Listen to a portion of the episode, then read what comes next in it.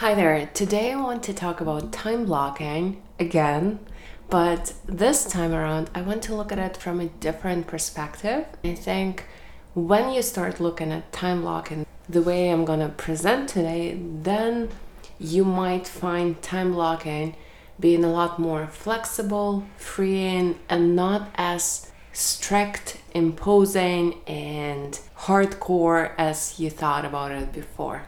Let's go. Welcome to the Monthly Method Podcast.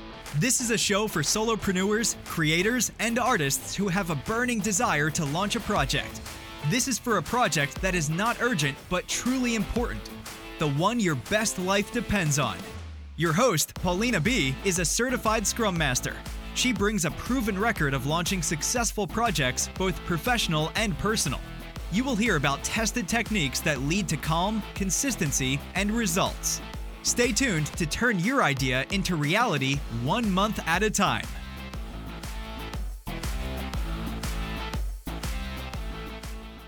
One of the things that I've started doing recently is to have my planning sessions on Fridays instead of over the weekends or on Mondays as I used to do before. Well, first of all, I highly recommend it. It's been working really great. The reason I decided to do it is because I felt that if I spend this time on Monday morning to plan my entire week, I'm already using the best mental resources that I have throughout the week on planning. Not that there is something wrong with planning, it's useful, but wouldn't I want to spend my Monday mornings on actually doing the hard tasks or working on the projects or actually doing the work? Because on Monday mornings, that's when I have the most energy, the most enthusiasm, and the most motivation. In comparison, by Friday, I'm most of the time is quite tired. I can do admin stuff, some less cognitively demanding tasks. So I decided, okay, let's just move the planning session on Fridays. That's what I've been doing for the past few months, and it's been working really great. First of all, I never miss it because I have it on my calendar for Fridays, and uh, I'm always excited to show up. I never feel guilty that I'm doing planning instead of doing something else because on Fridays I don't usually do a lot of earth shattering activities, anyways. And also around that time, I was already thinking about the Sprint Capacity episode that I'm gonna record, which was released last time, so you can check it out. And I was thinking, okay, why don't I approach time blocking the same way Scrum teams approach the sprint capacity calculation? But I would do it every single Friday for the upcoming week. So I decided to kind of change the way I look at my time blocking. How I used to look at it, it was helpful at that stage in my life, is to have very strict boundaries for when I start working on a task and for when I finish. For example, recording this episode, I would put it from 10 a.m. till 11 a.m. on Wednesday morning. And so I would be very strict with myself and say, hey, it's 10 a.m., you better head upstairs and record that episode. So it was more like a timetable that you would have at school, at university. When the class starts at a certain time, you have to be there. You show up and you finish by the time you say you're finished. It works really well when you are in the busiest times of your life. It saved me when I was doing my master's because I had my master's, I had some jobs, and so I really had to be very strict with my time. That was the only way I could actually get things done and also have my weekend to myself. So there's definitely time and place for this very strict time blocking. But I find that at some point you get really burned out because you know you're always in this go go go state of mind. I think throughout the year we have different seasons and it's nice to change things up. Right now this very strict timetable and the enormous amount of self-discipline that it requires doesn't really work for me even though it provides outstanding results. So what i decided to do for let's say less busy periods of my life is to have a different view at time blocking. Nowadays, when I do my planning sessions on Friday, I have my sprint goals, my backlog, and everything. I look at the upcoming week, all the appointments that I have scheduled, and then I start plugging in these time slots for all the sprint goals and all the activities that I want to do. As I mentioned in my previous time blocking episode, I start with the most important tasks and go down the list. And so I start plugging these tasks in, but at the same time, I have very clear boundaries for when my day starts and for when it ends. I schedule my dinner time slots, my lunch time slots, and then all the other tasks they kind of go in between. I try to be realistic, maybe a little bit conservative on the amount of time it requires to finish each tasks. But then when my calendar is full, it means that I'm done for the week. There is nothing I can do. I will schedule something for the evenings, usually doing some chores, maybe going to the store to buy something or doing some house tasks but even then, I only have space to schedule one or two per evening. Again, having the calendar and time block. I talked about the same idea in my previous episode about sprint capacity. Having sprint capacity number in mind serves as a boundary, serves as a stop sign for you to say, hey, I cannot do more stuff.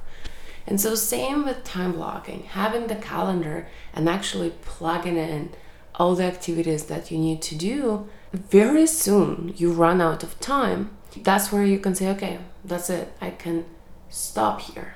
So now the difference between the old approach and the new approach is that every day I would look at my calendar and see a very limited number of tasks that I've scheduled for myself. I already accounted for how much time they will take and then right now I decide to look at it. This are the tasks for the day. What order I do them in doesn't really matter. I don't have to follow the exact schedule that I've established. I don't have to record the podcast at 10 a.m. I can record it at 2 p.m. As long as I record it today, it doesn't really matter what time I do it. Somehow it made it a lot less serious and it kind of gave me a little bit more freedom into deciding what activity I would want to do today. I have the list of what needs to get done today, but when and how I do it, it's up to me. If I finish earlier, amazing, more time to myself. The analogy that I have here is like once you're done with time blocking, once you're done planning your week, then every week you kind of have a budget, right? So you have a budget of eight hours. You know that realistically speaking, you can do maybe five tasks if most of them take like an hour or two. When you go to the store and you have a budget and you have a list of things that you need to buy, you just buy them in random order, right? In the order that you see them. Okay, I can pick pineapple here because it's the first thing I see. Then I can go and pick up some eggs or fish. I can go and pick up some yogurt. It doesn't really matter what order you pick up your groceries as long as you picked up your groceries and you stayed within your grocery list, within your budget, then you're done. All this extra, trying to make it extra efficient, minimize the time between the aisles, and all of that. It's just some extra stress and effort that doesn't really have a high return on investment. In contrast, it makes it a lot more stressful and makes you burn out a lot faster. Again, right now, I decide to look at my time blocking as more of a way to realistically figure out the to do list for every day. Because without having time blocking, I would definitely put more items on my to do list every day than I can realistically achieve. Having more to do items would cause stress and all of it. So instead, I do the time blocking. I say, okay, recording a podcast will take an hour. Maybe editing a podcast will take an hour and a half. Going to the gym will take two hours with the commute and everything. After like three, four activities, I realized that I only have maybe an hour and a half left. What can I do in this an hour and a half? So maybe pick another two tasks, and that's it. You're done for the day.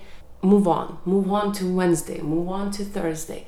And then when the day comes, you look at the, your calendar, you see a very small number of things that you need to get done today. And I just look at it and I say, okay, so today, what are the things that need to get done?